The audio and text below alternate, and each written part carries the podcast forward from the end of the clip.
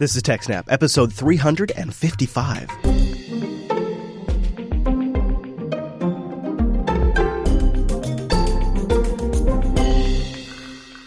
Welcome to TechSnap, Jupiter Broadcasting's weekly systems network and administration podcast. We recorded this episode on February sixth, two thousand eighteen.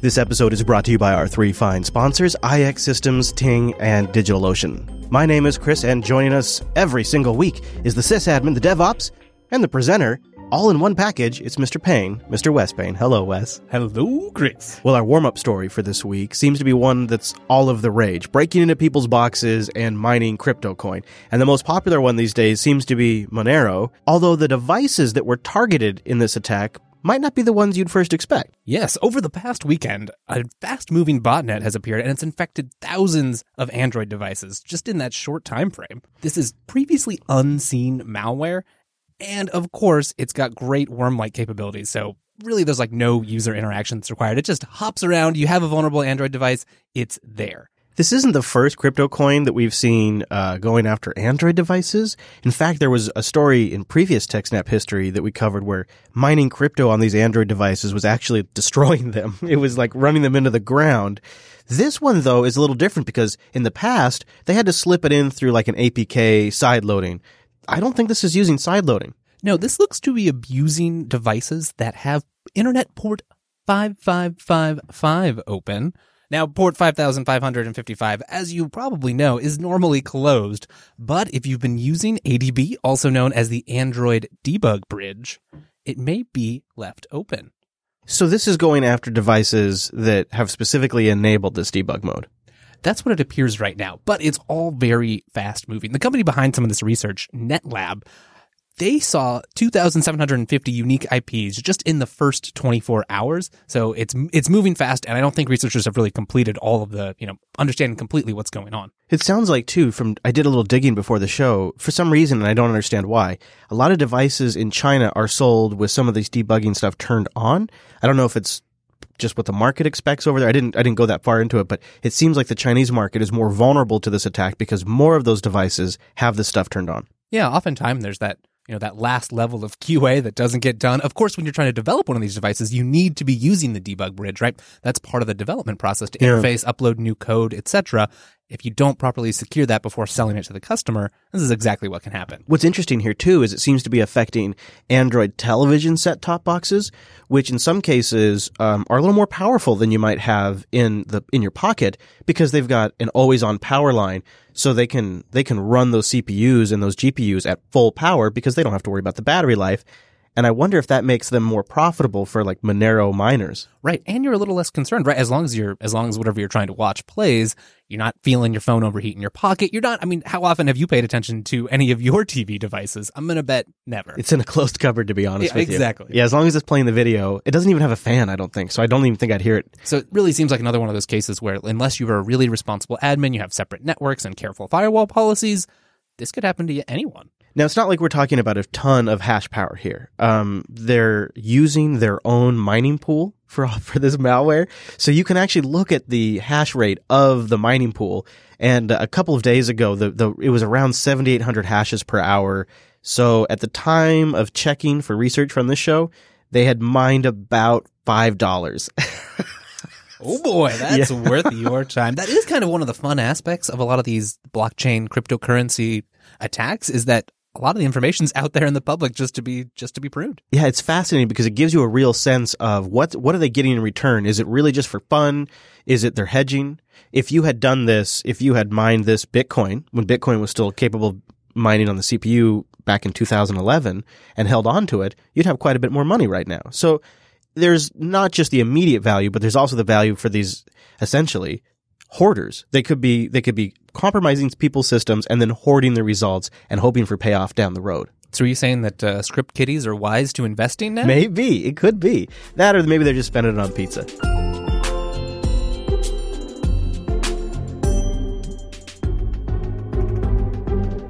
Since the reboot here of the TechSnap program, we've been covering some of the fundamentals. So that way we have reference points in future episodes to send people back to. And this week we thought we'd cover some best practices for user account management, authorization on your network, and password management. If you're managing a local network or online services, this is going to be applicable to you. If you're Windows, Linux, or B S D or Mac, this will also be applicable to you.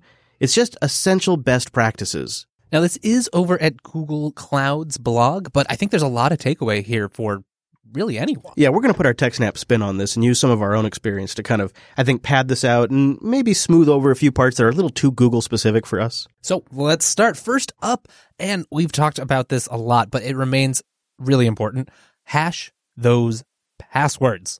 Really, it's the most important rule for account management. You need to safely store sensitive user information, including their password, right? You you may think the password is just some some random thing to, to get access, but it controls so much, and people have so much personal information stored, especially if you are a big service like Google, but even if it's just, you know, your local neighborhood group. This is really a message to the developers out there when they are creating their application, but But it's also a message to the sysadmins out there and the people managing systems. If you can get involved in the conversation earlier at that at the early stages of application development, this is one of the things you're going to have to push for the hardest. And I think you're right, Chris. That is key. Maybe maybe early on in your process, you're like, yeah, we'll just store the passwords in plain text. No, don't do it. Never, There's no reason never. to do it. Use a cryptographically strong hash. So no, not just M D five, like something designed for this. Things like S H A three, Scrypt, or Bcrypt. And of course, the hash should be salted with a value unique to that specific login credentials. You know, something that you're going to agree with me on, absolutely, because it's long-standing advice of the TechSnap program, is design your system assuming eventually it will be compromised. Because if you build anything that matters, it will eventually get compromised. Exactly. We've seen a number of these. One that comes to my mind right now is some of the breaches over at LastPass, where they did have, you know, they did have some hackers get in. Yeah. Some data was stolen, but because they followed these best practices, pretty minimal damage. Yeah, exactly. Mm-hmm. Good point. Also, make sure you're asking questions like, what can we do to mitigate the potential for damage in the event of a leak or in the event of a breach? So think beyond the compromise and think about what happens once you've been compromised. Yeah, this is a great opportunity to have, you know, have a run list prepared. This probably, if you run any scale of service, this will probably happen to you at one time or another. So don't be surprised by it. Have procedures in place so that you know when, you know, when that dark day happens, you're prepared. And if you're building something that's on the LAN for an internal company, consider the threat of somebody that's already authenticated to your network and privilege escalation as well. What are your thoughts, Wes, on using third-party identity providers? Yeah, often that can be one of the more complicated things to get right, building any any type of service. And so if you, you know, if you if you, the service that you're providing already relies on people, you know, online integration, it's an online account, then using the systems Google, Facebook, and Twitter have already set up can oftentimes be a reasonable compromise. In my past experience, one of the things that we decided to do for our intranet authentication, and when you authenticated to the intranet, you would get access to H R documents. Depending on your group memberships, you would get access to different links. Right. And we spent a considerable amount of time back in the day tying in the intranet authentication with their Active Directory account credentials, which wasn't as easy back in the day, but we wanted just one single sign-on. We could change their password in Active Directory, and it would change their password on the intranet. We could change their group membership in Active Directory, and it changes what they saw on the intranet. Really nice. Right. And super handy when it comes, you know, maybe that employee's let go. You really need to deactivate the account. Not having to go do it in six different places is a big win. Something we didn't get right back in the day, but I really wish we could have solved, was separating the concept of user identity and user accounts. Yeah. I mean, your users are not an email address and they're not a phone number. All of these things can change. How many sites have you been to where you've put in your user, your, your email, and you just, you can't change it? That's your identity forever, even if you don't have access to that email anymore. Right. Or the other super common one is name changes. I want to change my last name. Things like that come up very frequently. So really, it's important to model your users as the culmination of all of their unique personalized data and experience within their service, because that's how they think of themselves, and any other model is just going to be confusing. In particular, a well-designed user management system has low coupling, right? So that you can change some of these some of these identifiers or attributes of a profile and have that be consist- consistent within the system and work with all the other components. Interesting. Yeah, and I suppose if most authentication systems have like a unique I D number for a user, that's the actual thing that's being tracked, that makes a lot easier. So consider that when you're designing your system as well. Yeah, I think that's a key takeaway here is that, you know, you may use your email to sign in, but maybe you also use Twitter's authentication to sign in, right? And neither of those is what identifies you to the backend systems. It's a oh. holistic view of a profile. You have an account and it's not, you know, maybe there is some some I D somewhere in a database that identifies you, but it's not the credentials you use to access the service. Sure enough. Okay. I don't think our audience needs to be told this, but I am I am surprised still in twenty eighteen, when I go to sign up for certain services, they tell me my password is too complex. What's going on here? This has to be the way they're storing the data in their database. Yeah, that is almost always a sign of, well, maybe just laziness or a poorly designed red system. Flag for yeah, me. Yeah, right. I try to run away from those. Unfortunately, oftentimes those are the banking institutions or other, you know, other services that you just have to have as a matter of everyday life. So I hope more developers heed Google's advice here, because it's really important to get right. If they want a password made of emojis, white space, and escape characters, let them do it. I X Systems dot com slash TechSnap. I X Systems builds reliable systems that are custom built with your specific needs and requests in mind. White glove service from beginning to end, and they're the leaders in open source technology that powers all of these systems today. And if you're serious about storage, check out their TrueNAS product line. They're also the folks behind FreeNAS, and they're the experts in Z F S. I X Systems dot com slash TechSnap. That's the landing page to support the show and learn more. And then head over to their blog. They posted just a few days ago about TrueNAS and video editing. TrueNAS makes the cut with Avid editing, and it's a fascinating write-up on how M and E Editing uses TrueNAS on the back end to centralize the storage for their video editing shop. Check them out, I X Systems dot com slash TechSnap. From single FreeNAS minis up to entire cloud rack solutions with incredible compute and storage power. Your imagination is the only limitation, and the price is going to blow you away. I X Systems dot com slash TechSnap. Okay, that's all the basic normal stuff. Now let's talk about something that's a little beyond the normal. Yeah, and that's Google's BeyondCorp, a new approach to network security which treats their internal network as the untrusted, insecure internet. So just assume everything is insecure. Even the things on the LAN, it's all insecure. Right. And they've been doing this for about a year now. Now, Chris, you're probably familiar with the conventional perimeter security model, right? So you have you have some firewalls, maybe yeah. you have a V P N sure. set up so you know your remote employees can access the services, but generally in those setups. Now, of course, sometimes there's gates between Q A and prod and, and you know, little details there, but if you get access to your, you know, your development machine, that's game over. I mean, you can yeah, access I, pretty much anything. If I fire up my V P N, I'm on the LAN. Exactly. And you're you're assumed to be trusted, right? So it's this very simple model of those out there, we don't trust. But if you're inside, if you have access to internal resources, generally have at it. In fact, I would say it's the that very model is what attackers can exploit. When you have somebody that gets on your network, they that's what they leverage is that that access to the flat LAN. Exactly. We talk about that a lot. Things like island hopping, exploit chaining, all of these are mechanisms to get some level of access which you can use to get to your eventual target. So they consider both internal and external networks to be completely untrusted. So are they just building firewalls between everything? I mean, how are they doing this? All right. Well, it's it's a complicated setup. Obviously, this is Google, and they published a lot of research here, and I think that I think that's really great. Not just anyone can implement these sorts of things. There's a lot of custom work, things you have to tailor for your own model. Uh, so let's let's dive in. The first part of it is having a basic inventory of devices. So instead mm. of just, you know, this computer's on the LAN, they want to know more about what is this machine? Is it patched? So the first step is just know where everything is, how it's provisioned, and start keeping records. This enables what they called tiered access for okay. both devices and resources, right? So whether you're on your work-provided laptop or your home machine or the Android phone in your pocket, that device needs to have the same level or higher of trustworthiness to access trustworthy resources. So, you know, if you just want to view some form that's open to everyone, have at it. But if you need to go get secure H R documents, then you need to be using a device that's authorized for that level. Really, the idea here is, you know, especially when you're when you're Google scale, but really these days, security is becoming so important. It could be at, at any business. You know, it, it may be one thing to have your employees looking at sensitive personal information or other details of customers while they're on a trusted, updated, patched work laptop. But just because they V P N from their home machine, that does not mean they should have the same level of access. Okay, so you have to go through and inventory your devices, figure out their patch level and their software versions and their trustworthiness, but you've also got to do the same to your data. You have to figure out what data is easily accessible by people that are on their remote devices and what data needs to be even more protected. I mean, that's a massive overhaul. Yes, it is. And that's a huge part of this system is that by leveraging all of this data collection, they can make intelligent choices. So it is a lot more work, right? It's not just setting setting up firewall policies, denying by default and setting up a V P N. They actually have multiple types of data. So they have both observed and prescribed. Observed data is things like the last time a security scan was performed on a device, all the synced policies, let's say for an Active Directory machine, as well as stuff like O S version and patch level. So this so, is data about the devices themselves. Yeah, exactly. Interesting. So, so they, you know, it would be a different security level if you're on a machine unpatched uh-huh, for Spectre uh-huh. versus patched for Spectre. So they're they're watching these systems like they watch users of the Google apps. Exactly.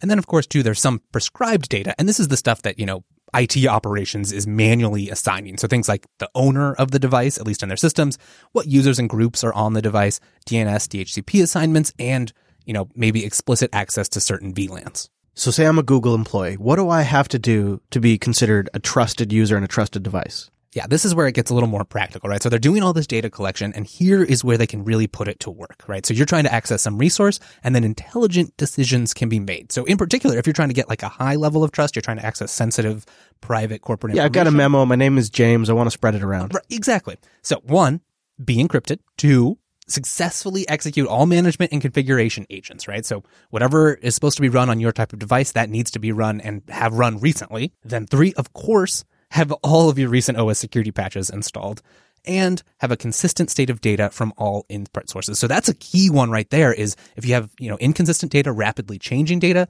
that's another sign that you shouldn't be trusted. It's a red flag. Something's going on over there.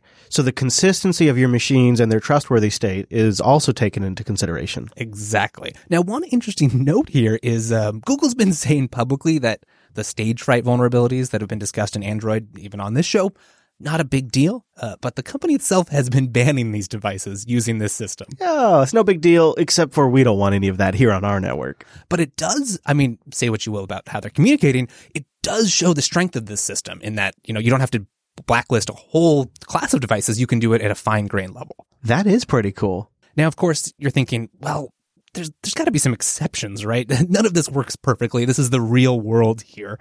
Um, and that's certainly true. So sometimes Google has, you know, they have policies in place where they can override certain classes of devices. Maybe, you know, there's a new device that they just haven't been able to assess yet or assign policies that they'll just blacklist.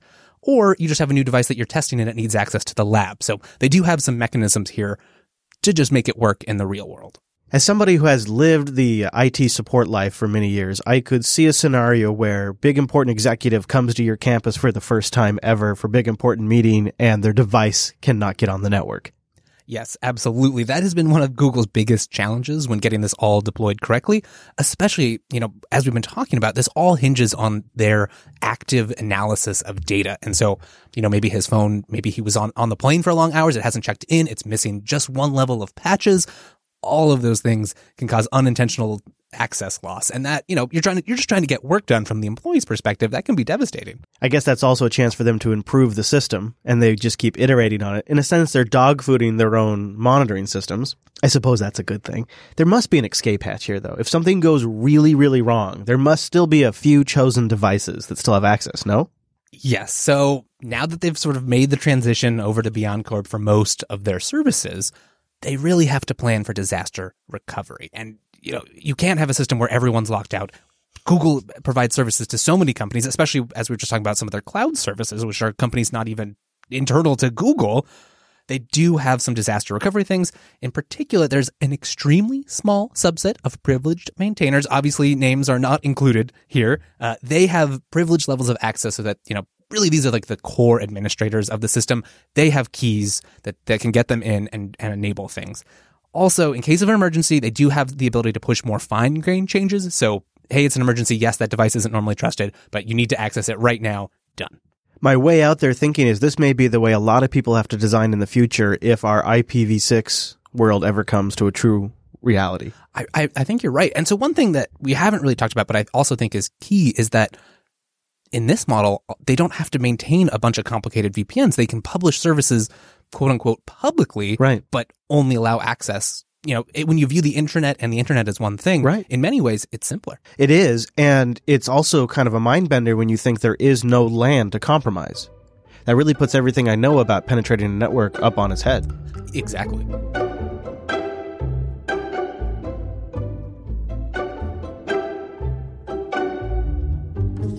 TechSnap dot ting dot com. Ting is mobile that makes sense. Big thank you to Ting for sponsoring the TechSnap program for so long, and it's been a great fit for our audience. It's pay for what you use wireless, and they have two networks to choose from, C D M A and G S M. six dollars a month for the line, and then you pay for your minutes, your messages, and your megabytes. A fair price for however much you talk, text, and data you use. Nationwide coverage, no contracts, and no early termination fees, and no secret agreements, quote-unquote, that they have in those other duopoly carriers. You can have full control over your account. You can see your usage at a glance. You can set alerts. You can set thresholds. You can just turn stuff off, turn stuff on. And, of course, with C D M A and G S M device support, there's a whole metric ton of devices you can bring to the Ting network. tech snap dot ting dot com. In fact, I got a little tip for you. If you're looking for a get-around-town Android device, it's going to still get updates. It's got a nice battery, five thousand milliamp battery, and a thirteen megapixel camera with two gigs of RAM. If you go to tech snap dot ting dot com, directly from Ting, you can get the Moto E four Plus for one hundred seventy-four dollars. No contract, nor the termination fee, and it does C D M A or G S M. That's an incredible buy. Moto E four Plus, what a great deal. one hundred seventy-four dollars, no contract. You buy it, you pay month to month, just pay for what you use. If you're on Wi-Fi, download your podcast, pin your music. You will be blown away with the savings from Ting. tech snap dot ting dot com.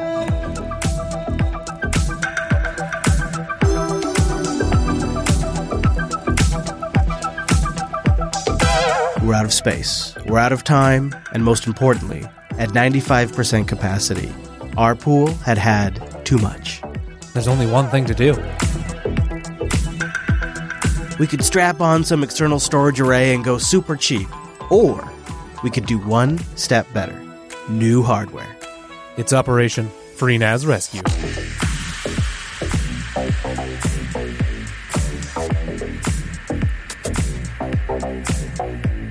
Like many of you, Jupiter Broadcasting is constantly fighting the storage monster. Always running tight on space here at the network. And in episode three hundred forty-eight, we made our first initial stab at rectifying the situation, taking care of our server neglect, and getting our FreeNAS system up to date. But we didn't solve the core problem of storage. Today, it's phase two of this project. The last time around, we got the software situation sorted, but now it's time for the hardware. After hemming and hawing about how I wanted to address this problem, I even considered just plugging in an E SAT array to my existing FreeNAS Mini. I realized it was time to upgrade the entire rig. I purchased a used SuperMicro server, moved over the FreeNAS internal header drive that has FreeNAS pre-installed on it from I X Systems, slid in the new disks, and hit the power button. And now we just wait for the controllers and the network cards to wake up. We got some post! It's so exciting, Wes. Two Xeons, two point two gigahertz. It's got a separate S A S controller, which is nice, too. Down the road, we might use that. It's got open SATA ports and open U S B. Yeah, plenty. Two N I Cs. Four N I Cs. Four N I Cs. There we go. So, so there's the hard drive. Just got detected by the L S I oh. controller. All right, so now we're sitting pretty. Now, what we don't know is going to happen is if it'll boot off of the FreeNAS installation U S B media. I don't think it will by default. I think we're going to have to go change BIOS settings. It booted successfully, saw the drives. Now it's time to create our pool. So we're going from four drive bays to twelve drive bays. Yeah! Yeah, that's nice. You know, there's something about the FreeBSD kernel booting up. I don't know if it's the font or what, but I, I really like it. I know. It's just fun watching all that stuff go by. I like the expandability, so there's uh, multiple P C I Express slots open. There's tons of open slots for RAM. So once RAM prices come down, I'm going to totally upgrade that. And then uh, once all is said and done, right now we have eight open drive bays. And when all is said and done, we'll have four drive bays left open. Oh, I can here, put huge drives in there. It's trying to mount the, oh, the yeah, pool that doesn't exist. All right, so I expect this not to be great. because Oh, maybe not, unless it's actually trying to mount from the... Okay, no, we're still in the initial Okay, good. Good, okay, so it's mounting the local file system there. Okay, where this is good, this is just detecting the new C P Us there. Now, see, I should have realized this, but what I didn't see is that it's actually Z F S on the U S B drive, too. Oh, that is awesome. All right, so it's going for its I P. I have not statically assigned an address to this yet. Okay, one ten. We've got it.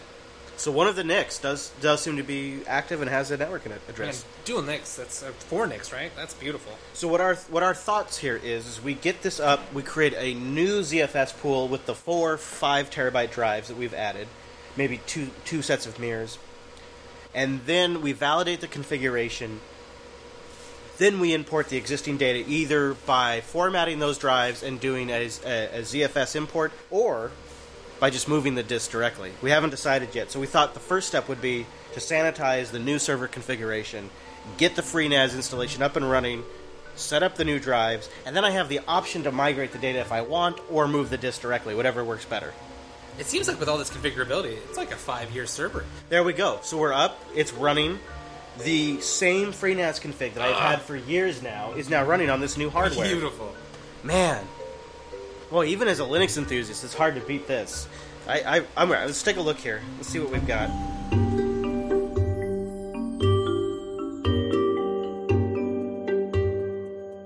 Okay, I'm bringing up in the webpage now. Root. Do you remember what we set the password to? A time-old sysadmin question. Yep, yep.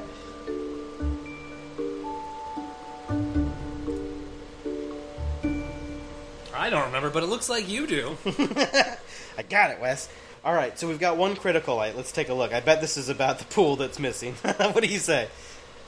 Yeah, there you go. Volume buttermere is unknown. All right, that's totally expected. Um, it does seem like it's working, though. Like, we have, obviously, we have network communication. I expected that to actually be the hardest part. Different M A C addresses, I thought it would just shit the bed. View disk. There we go, it hey. sees them. All right, okay, yeah. Okay, so now if we could, what do you think about creating two sets of mirrors and then putting that into a pool? Let's do it. Snap to it. Snap spot. Yep. All right, we're going to name it Snap Spot. Now, personally, this has been an interesting experience just because I'm not actually that familiar with the FreeNAS system. I've, I've used them here and there. I've certainly attached stores, and right. I've used the underlying FreeBSD. Yeah, what's cool is that look, look how the interface is actually suggesting automatically to set the two up in mirrors. That was, our, that was what we were thinking, but that's just what the U I is doing. All right, I'm clicking Add Volume. Oh, yeah, and then over here on the console, we've got, yep, Genome.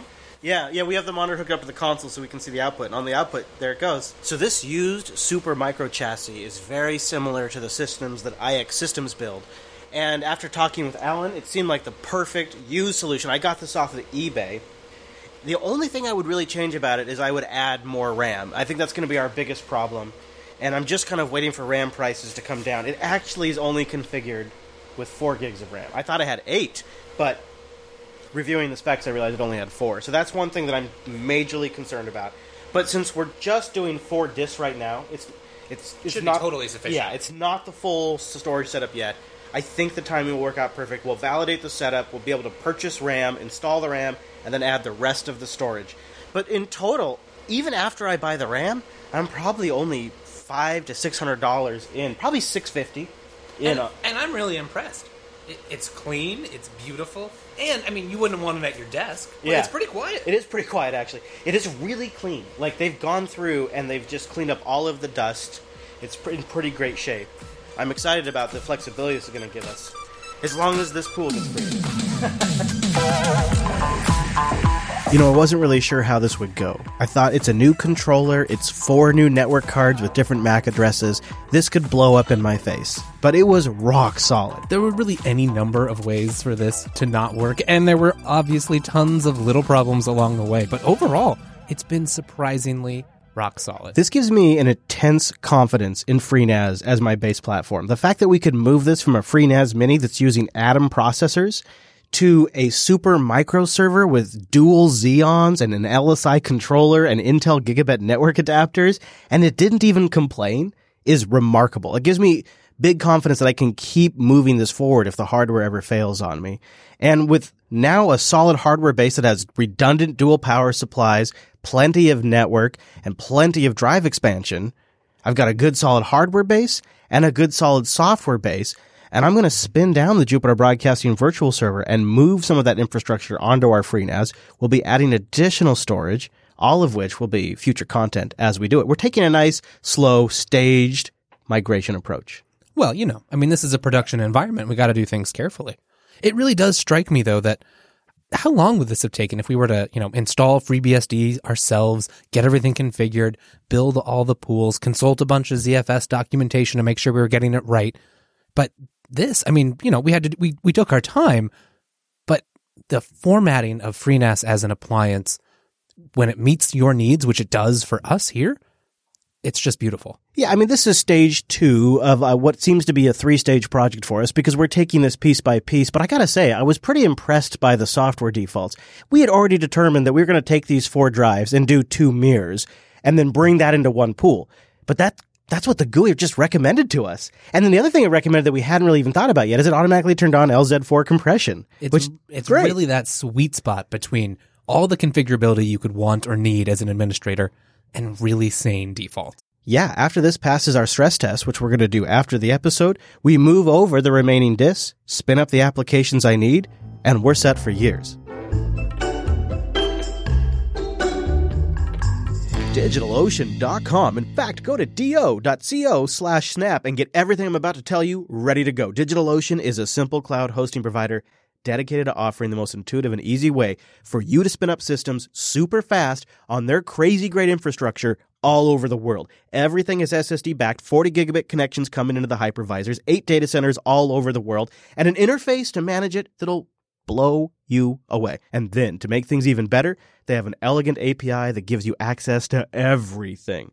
Pre-built, ready-to-go applications, the entire stack, from the O S up to the web app, or just the base system. You choose what you want to deploy and get it started in seconds. DigitalOcean's been making a lot of improvements. They have their standard droplets. We talk about those all the time. They've just essentially gotten better recently. More resources for the same price. It's just incredibly competitive. They now have flexible droplets. This is great. It's a new plan. You can mix and match resources that are the most appropriate for your application.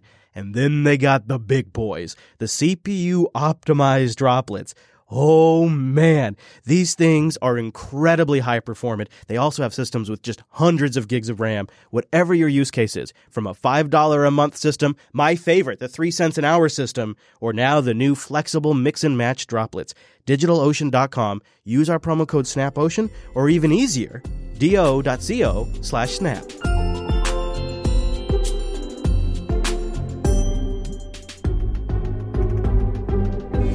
Thanks for visiting techsnap.systems slash contact and sending in your questions or your show feedback. And Dax sent in a question. He writes, Wes, your introduction to configuration management couldn't have come at a better time for me. I'm just at the beginning of needing some sort of management project for what I'm working on. My project consists of one hundred plus Raspberry Pis distributed across sixty different locations. Each location is behind a N A T, and I won't allow the public I P of each location, and it might also change over time. I do have the ability to host my management server at a place where I can assign a static I P address via N A T. Dax has also done a lot of research. He's been trying out Puppet and Chef, Ansible, SaltStack, and others. But the problem with some of these, like Ansible and SaltStack, is that they want to create an S S H connection into the system they're managing. And since his P Is are behind N A T, that doesn't work. That means the remaining options are the poll style of configuration management, but uh, it also appears they don't always handle N A T very well. Additionally, Puppet has a limit of the number of nodes that can be managed for free. Anywho, I'm hoping you can point me in the right direction of which management system will work best for me, and I hope you can provide me with a link to documentation that will help me configure this setup, because yikes. By the way, love the Jupiter Broadcasting. I'm glad to see you and Chris and the others keeping up the good fight. I listen to all your shows, and I let the sponsors know I heard about them from you. Thank you very much, Dax. So what do you think, Wes? One, just thank you. This is wonderful feedback. Um... I really, we really couldn't ask for better engagement, and it's one of the most fun parts of the show, really. Mm-hmm. Um, okay, so just to start with, it is definitely a journey, and it's not always easy. In particular, a lot of these solutions are also companies making them. Uh, so while they mostly do offer mostly full-featured open-source versions, you do have to wade through, especially in their documentation, a lot of things that will either be enterprise-only or will just keep trying to mention the enterprise version of it. So that's just a disclaimer up front. You're, whatever you're working on sounds very interesting. Um, I love the use of all the pies, but I can see how N A T and, and disparate networks can make this pretty pretty difficult. Well, starting with C F Engine, unless you have a strong reason to use it, I'm not a huge personal fan. Uh, so if it, if it works for you, that's great, and configuration management's awesome. Uh, but I would look at some of the others. Ansible, you're right, would require, you know, an S S H connection from wherever you have your Ansible config stored, and that could be difficult if you don't have, you know, careful firewall policies already set up, and you may not even have the ability to do that in all of these locations. Now, you can run Ansible without that. Um, one one option people do is they have just a, you know, a Git repo somewhere. You could have it as a private GitHub repo or hosted on your own, you know, somewhere in the cloud. Lots of options there. A little complicated, but definitely doable. Right. And so then what happens is you set up a cron job or systemd timer or whatever, yeah. whatever have you. It pulls down the Git, runs Ansible locally. The other downside there is you have to make sure that it happens, right? So you have to put some monitoring or other things to make yeah. sure that those runs are, are actually happening. So maybe not Ansible.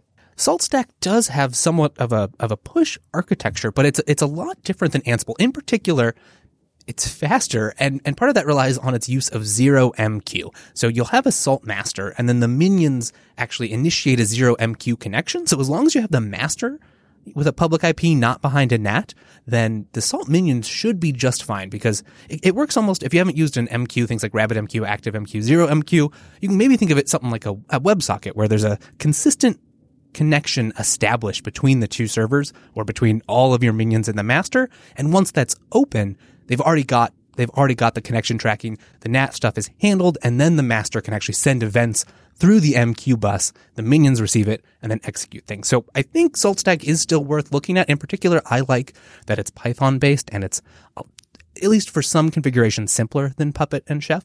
So go check that out. I'm not the most familiar with SaltStack, but I do think it should be able to be configured to work in your situation. There is definitely some confusion, but based on my research, it does look like Puppet does not have a limit in its purely open source version. Now, again, probably some of the docs and other things have guides to install from whatever their enterprise repos are, so you may need to go to the actual GitHub repo to check that out. In particular, I know that, that Chef, the open source version, it doesn't have some of their more DevOps automation products that they sell only at the, you know, the premium level, but it is fully featured. The Chef client is open source. There's devs available and other things, and the Chef server is open source. In particular with Chef, the Chef server is pretty easy to set up because they actually have a cookbook for it. So you can go install the Chef client on your future Chef server, download the Chef cookbook for the Chef server, run it, and have it mostly just work. And the advantages there with something like Puppet and Chef is they have a lot of these things built in to check on like the status of the node. When was the last time it checked in with the server?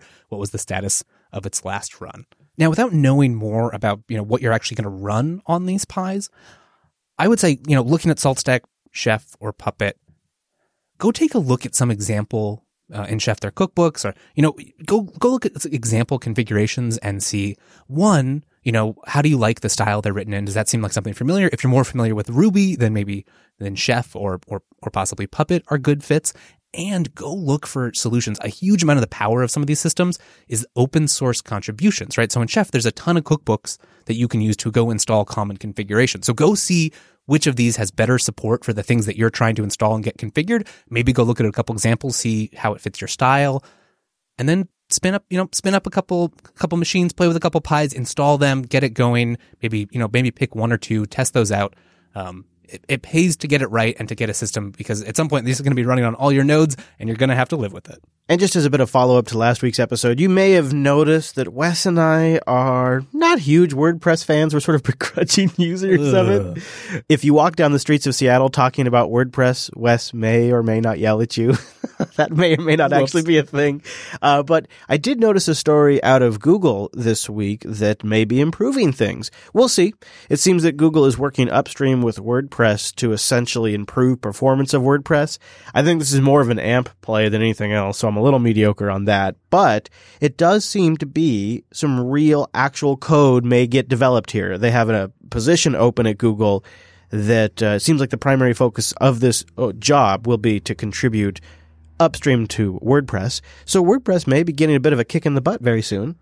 Yeah, one of the reasons I'm not super, super fond of it is often you get pretty gross output, right? It's really designed for the content creator and not on, you know, no one's doing a once over on this generated H T M L. So it's, it's often unoptimized or not properly optimized. In that sense, this is interesting. And I hope that it's not just an A M P plugin. I hope that there's some changes made to core, some other feature functionality added that I would love to see. Otherwise, I think you're right that there's a risk here that basically they've just figured out a way to make WordPress work with A M P and it doesn't benefit anyone else. Yeah. We'll see where it goes. Maybe something good.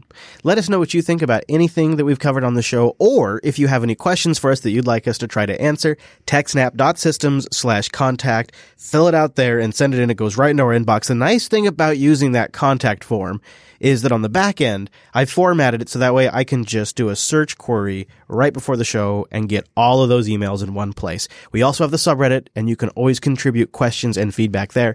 techsnap dot reddit dot com, and again, techsnap dot systems slash contact. Thank you very much for joining us today. That brings us to the end of the TechSnap program, but don't fear, you can head over to techsnap dot systems to find more. In particular, you can find everything we've talked about here today at techsnap dot systems slash three fifty-five. Yeah, and while you're there, also slash R S S for the R S S feed and slash subscribe for all of the buttons you can click to subscribe in your favorite podcast player. And if you like what we're doing here, consider supporting the whole network at patreon dot com slash Jupiter Signal. And you can follow the network at Jupiter Signal on Twitter. Thanks so much for joining us. We'll see you next week. Goodbye.